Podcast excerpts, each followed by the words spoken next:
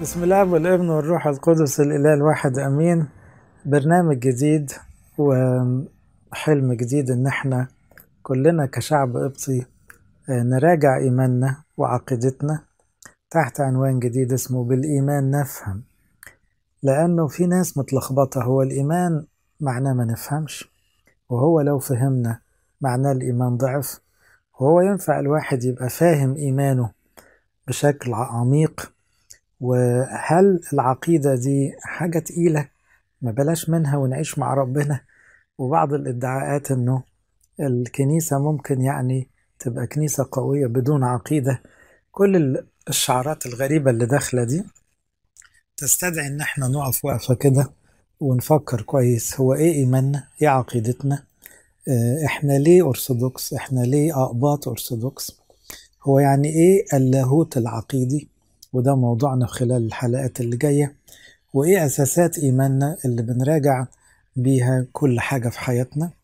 وهل ممكن تبقى في عقيدة بدون سلوك بدون أخلاق بدون حياة؟ هل في حاجة اسمها كنيسة من غير عقيدة؟ كل الكلام ده هيبقى موضوع عرضنا خلال الحلقات اللي جاية. بالإيمان نفهم ده تعبير قاله القديس بولس بالروح القدس في سفر العبرانيين. وهو بيركز على أن الإيمان هو أساس رحلة خلاصنا رحلة علاقتنا بالله هي رحلة ثقة. لكن الثقة دي في الله ما بتلغيش الفهم. والإيمان يسبق الفهم زي ما أوسطينوس قالها لأنه الله لا يدرك كاملا بالعقل ولكن ممكن نثق فيه.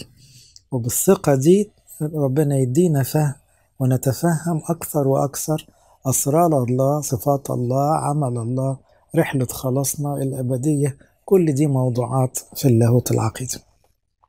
النهاردة أول حلقة عاوز أكلمكم عن مفهوم اللاهوت العقيدي. كلمة ساعات تبقى يعني تقيلة شوية على الناس يعتبروها بتاعت الأكاديميين والإكليريكيين وال... لا لا هي اللاهوت العقيدي ببساطة يعني بماذا تؤمن؟ أنت بتؤمن بإيه بالظبط؟ فاللاهوت العقيدي ساعات يسموه اللاهوت النظري ساعات يقولوا عليه اللاهوت النظامي كانوا يقولوا كده أو اللاهوت التعليمي.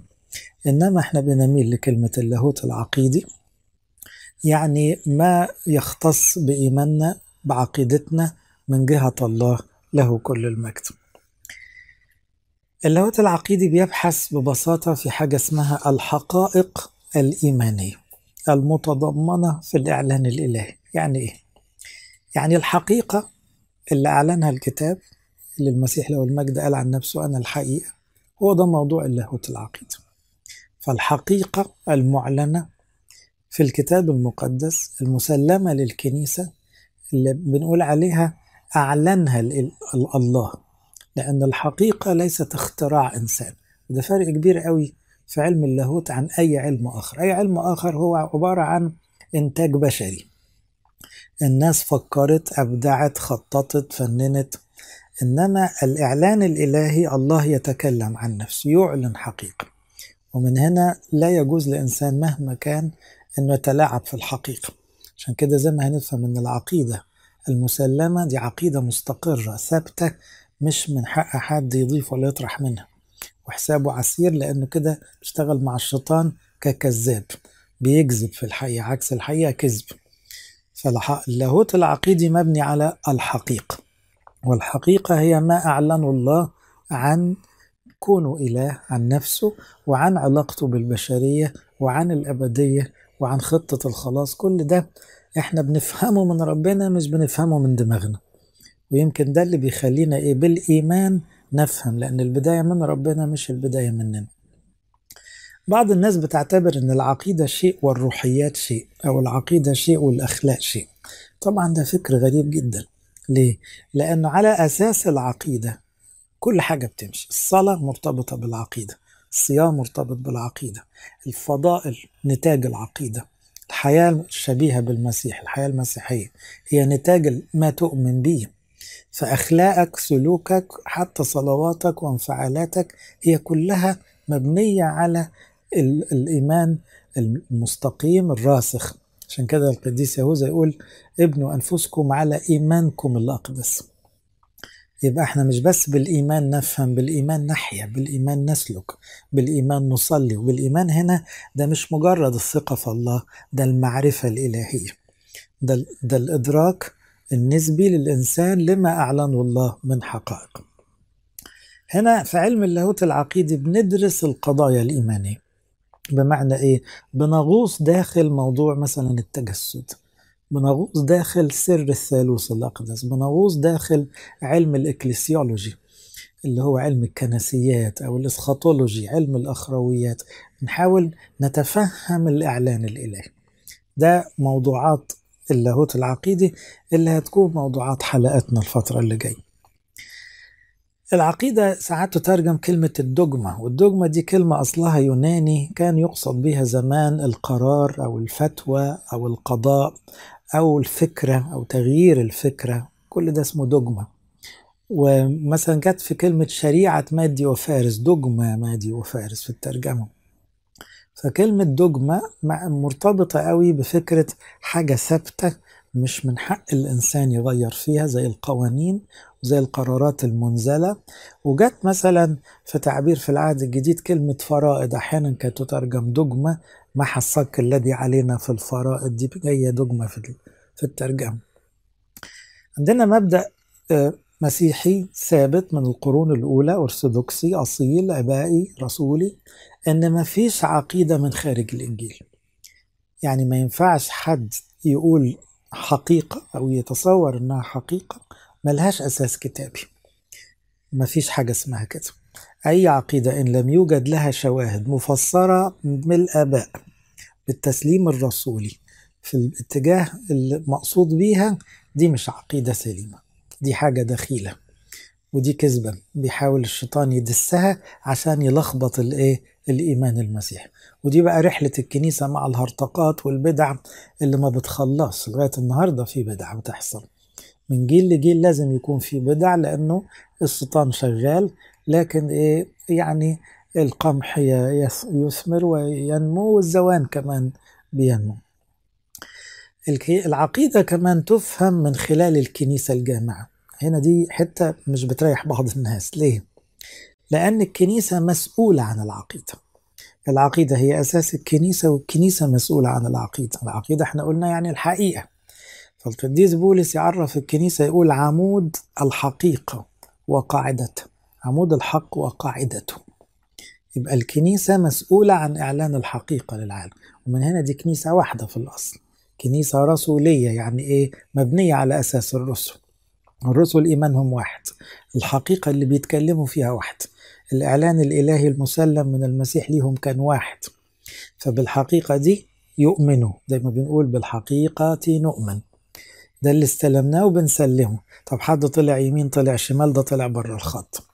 ده خرج بره الحقيقة بره الإيمان طلع بره الكنيسة. عشان كده العقيدة تفهم من خلال الكنيسة الجامعة وهي مطابقة لفكر الإنجيل. لأن في ناس بتحاول تخلي الإنجيل في حتة والكنيسة في حتة. هو ما فيش حاجة اسمها كده. كنيسة والإنجيل ملتحمين ببعض طول الوقت. والعقيدة هي أساس الكنيسة. والإنجيل هو بيقدم العقيدة من خلال الكنيسة. ففكرة إن الكنيسة بتقول والإنجيل بيقول دي مغالطة فلسفية بيدعيها البعض الكنيسة بتقول اللي الإنجيل قصده. اللي الإنجيل قاله بس بالقصد الأساسي اللي استلمناه من الآباء. لأن كلكم عارفين زي ما هندرس بعد شوية إن التقليد الرسولي سبق كتابة الإنجيل. فالكنيسة رسولية تقليدية آبائية.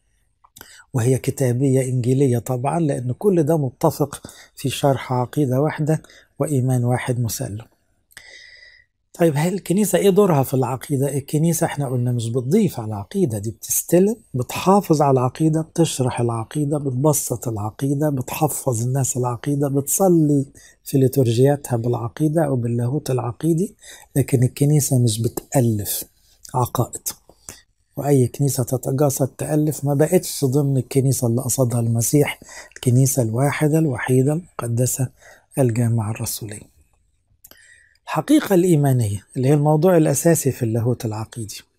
حقيقة تحتاج إلى إيمان. هل ده يعني أن العقل معطل؟ لأن برضو البعض بيدعي إن إحنا كناس بنتكلم عن ربنا بنتكلم في غيبيات. يعني بنقول لك إلغي عقلك عشان إيه الكلام اللي أقوله لك ده ما يدخلش الدماغ. إحنا ما بنقولش كده. الإيمان مش ضد العقل لكن الإيمان فوق العقل فوق الحسيات بطبيعته. بمعنى في حاجات مش هتقدر تشوفها بعينك لكن بتثق فيها. ودي مش حاجة غريبة لأنك أنت عايش كده. أنت مش شايف الإلكترونيات ومعاك موبايل. أنت مش شايف معدتك وبتاكل كل يوم. أنت مش شايف قلبك وقلبك بيدق لوحده. إذا أنت مصدق إن في حاجات أنت مش شايفها وعايش بيها. فما ينفعش تيجي في موضوع ربنا وتقول لا نفهم لا معلش ما هو الفهم هنا موضوع يعني يجي بعد الإيمان لأنك لما تصدق تقدر تفهم لأنه موضوع الله أكبر كتير من عقلك. هو مش ضد عقلك بس مش هيتلم كله في عقلك. وإلا يبقى ربنا ده كائن محدود وما يبقاش ربنا الحقيقي. الحقيقة دي الإيمانية بنقول لا تدرك حسيا بمعنى مثلا ما أكلمك عن السماء وأنت مش شايف ومش قادر تتخيل والإنجيل قال كده وأنا كمان مش قادر أتخيل. بس هنقول اللي الإنجيل قاله ونبسطه على قد ما نقدر لكن لما نروح السماء نشوف بعينينا. عشان كده ما نؤمن به إحنا على وعد أن نراه ونعاينه. لكن الآن نحيا بالإيمان بكرة نحيا بالعيان. لكن ربنا ما بيحرمناش خلال رحلة إيماننا أن نعاين بعض الأمور. يعني إذا الإيمان مش ضد العقل ولا ضد المعاينة لكن طوبى لمن آمن ولم يرى. لأنه مش هتقدر تشوف كل أسرار الله لأنه ما ينفعش نقول كل في الحتة دي وإلا يبقى ربنا محدود. كمان البعض بيتصور إن الإيمان ده موضوع عقلي. طب والانفعالات؟ طب والصلاة؟ طب والصوم؟ لا خلي بالك الإيمان هو يعني دور للكيان البشري كله. الإيمان ده العقل بيلعب فيه دور فأنت بتفهم معايا دلوقتي يعني إيه لاهوت عقيدي. في نفس الوقت بتيجي تصلي بتكلم ربنا اللي أنت مصدق في وجوده فأنت مش بتتكلم مع نفسك أنت بتكلم شخص حي مش شايفه بعينك. وبتنفعل انفعالات لما تحس إن في سما في أبدية مستنياك وفي شيطان بيحاربك. كل دي موضوعات إيمانية لكن بتحكم انفعالاتك وبالتالي تحكم سلوكك. إذا كإنسان الإيمان مش فانكشن أو وظيفة للعقل بس أو للقلب بس لا الكيان كله بيتدين أو الكيان كله بيؤمن وبالتالي الإيمان أو اللاهوت العقيدي بيؤثر على الشعور وعلى السلوك وعلى الإرادة وعلى كل قوى الإنسان. أغسطينوس وهو فيلسوف علم تعليم جميل قال أنه آمن لكي تفهم ويكون فهمك مكافأة إيمانك. وقال لا تطلب أن تدرك من أجل أن تفهم. يعني إيه؟ ما تقولش لما استوعبه كله أبتدي أقول رأيي بقى مصدق ولا مش مصدق. ده ما يمشيش خالص مع مع العلاقة بالله ليه؟ لأنه حتى أنت لما كنت طفل هل ينفع كنا نقول لما تفهم عملية الأكل بتمشي إزاي نبقى نأكلك؟ كنت مت من بدري هل كنت لازم تفهم الرضاعة تمشي إزاي عشان بعد كده ترضع؟ كنت مت من بدري إذا في أمور بنستلمها ونتعايش معها ونكبر نستوعبها فالإيمان أيضا بدل إعلان إلهي نتقبله مش هينفع نقول له يا رب انت كذاب انت بتقول بنقول لك امين لكن بعد ده نبتدي نتفهم بقى إيه؟ ما يقول الله عن نفسه وما يعلنه عن حقيقة الإنسان وإيه اللي هيحصل في السماء بعد كده وهكذا. عشان كده القديس بولس وهو فيلسوف يعني محب للحكمة لكن قال الآن ننظر في لغز في مرآة. الآن أعرف بعض المعرفة. إذا ما حدش بيقدر يدعي أبدا إنه عنده كمال المعرفة. أعرف بعض المعرفة. طب ده معناه إنه مش مؤمن؟ لا لا إيمانه قوي جدا لكن معرفته ليست كاملة. الآن أعرف بعض المعرفة ولكن حينئذ يقصد في السماء سأعرف كما عرفت. من هنا ساعات نمو الإيمان مع الفهم بيسموه الآباء الاستنارة. استنارة مع عملية لما تقول أيوة كده فهمت.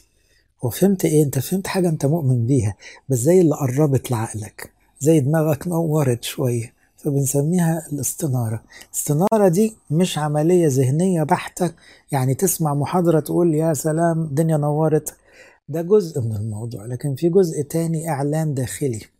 عشان كده مثلا الكتاب يقول ليحل المسيح بالإيمان في قلوبكم. إذا هنا حلول المسيح مش بالعقل. مش بالمعلومات بالإيمان يحل المسيح في قلوبكم. وبعد كده يحط كلمة الإدراك بس متأخرة يقول وأنتم متأصلون ومتأسسون في المحبة حتى تستطيعوا أن تدركوا.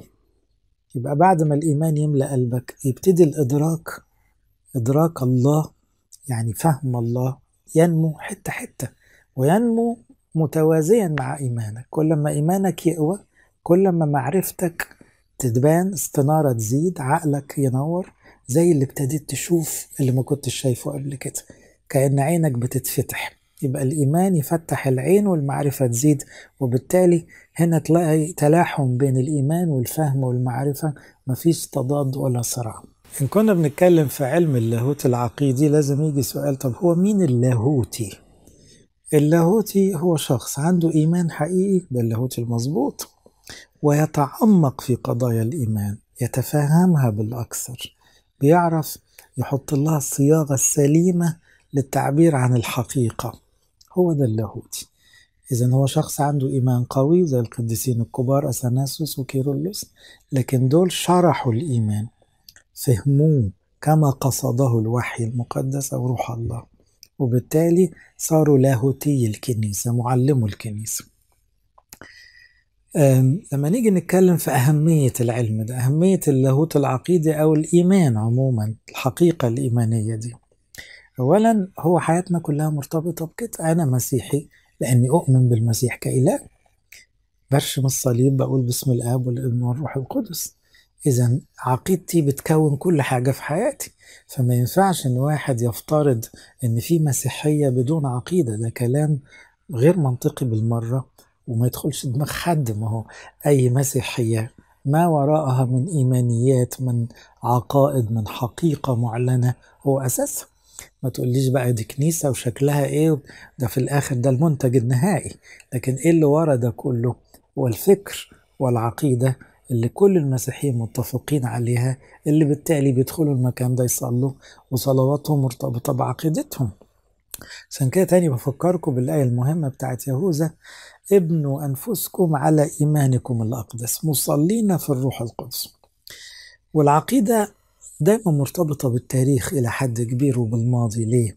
لأن المسيح له المجد أعلن الحقيقة وسلمها للرسل. وقبل المسيح الآباء الأنبياء تنبأوا عن المسيح الآتي بكمال الحقيقة زي ما هنشرح لسه في الإعلان الإلهي.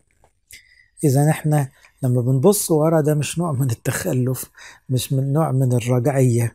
لا لا إحنا لازم نحترم إنه إحنا مش أصحاب الحقيقة. إحنا تابعي الحقيقة. إحنا سلمنا الحقيقة. دي وديعة استلمناها من زمان. والتاريخ بيأكد كده وإن الحقيقة دي حب الشيطان يلعب فيها بكل الصور زي الكنز اللي عاوز يسرقه أو يكسره والكنيسة محافظة عليها بدم أولادها علم تاريخ العقيدة مرتبط بكل العلوم أو علم اللاهوت العقيدي مرتبط بعلم تاريخ العقيدة. هنا تاريخ العقيدة مش معناه أن العقيدة شكلت في قرون لا.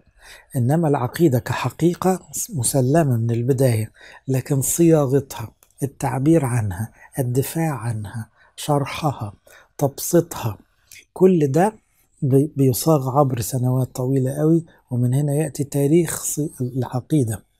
مش كأننا بنضيف على العقائد المسيحية كل قرنين ثلاثة عقيدة. الفكرة دي مرفوضة تماما. العقيدة هي من القرن الأول من من وقت المسيح والتلاميذ. العقيدة دي موجودة في الكتاب المقدس. اللي لا بينضاف عليه ولا بينطرح منه. العقيدة دي تسليم الكنيسة لكن ما يضاف هنا ليس في العقيدة إنما في شرحها أو صياغتها. من هنا ارتباطها بكل علوم الكنيسة زي علم الآباء مثلا. كل أب عبر عن الحقيقة وهنا لازم إجماع الآباء عشان نقول إنه ده إيه؟ ده أب مظبوط لأنه بيتكلم كلام يتفق مع عقيدة الكنيسة الحقيقية. لو حتى راجل عظيم قال كلام ملخبط بتحط عليه علامة استفهام أو ممكن تصل إلى الفرز والحرم كمان. أخيرا أقول بدعة اللا طائفية هي بدعة اللا عقيدة في ناس بقت بتزعم حبوا المسيح من غير عقيدة. بلاش نقف عند العقيدة. خلي كل واحد براحته. هذا الزعم كاذب لأنه مفيش كنيسة حقيقية إلا وراها فكر. والفكر لو اختل عن الحقيقة ما أصبحش ملك المسيح أصبح ملك أرواح أخرى. عشان كده القديس يوحنا قال امتحنوا الأرواح. فاللا طائفية هي ببساطة لا عقيدة. يبقى كله دخل في بعضه. اللي بيقول في ربنا زي اللي بيقول ما فيش ربنا اللي يقول المسيح ربنا زي اللي يقول المسيح نص ربنا اللي يقول التناول مظبوط اللي يقول التناول فكرة خلاص الدنيا ساحت.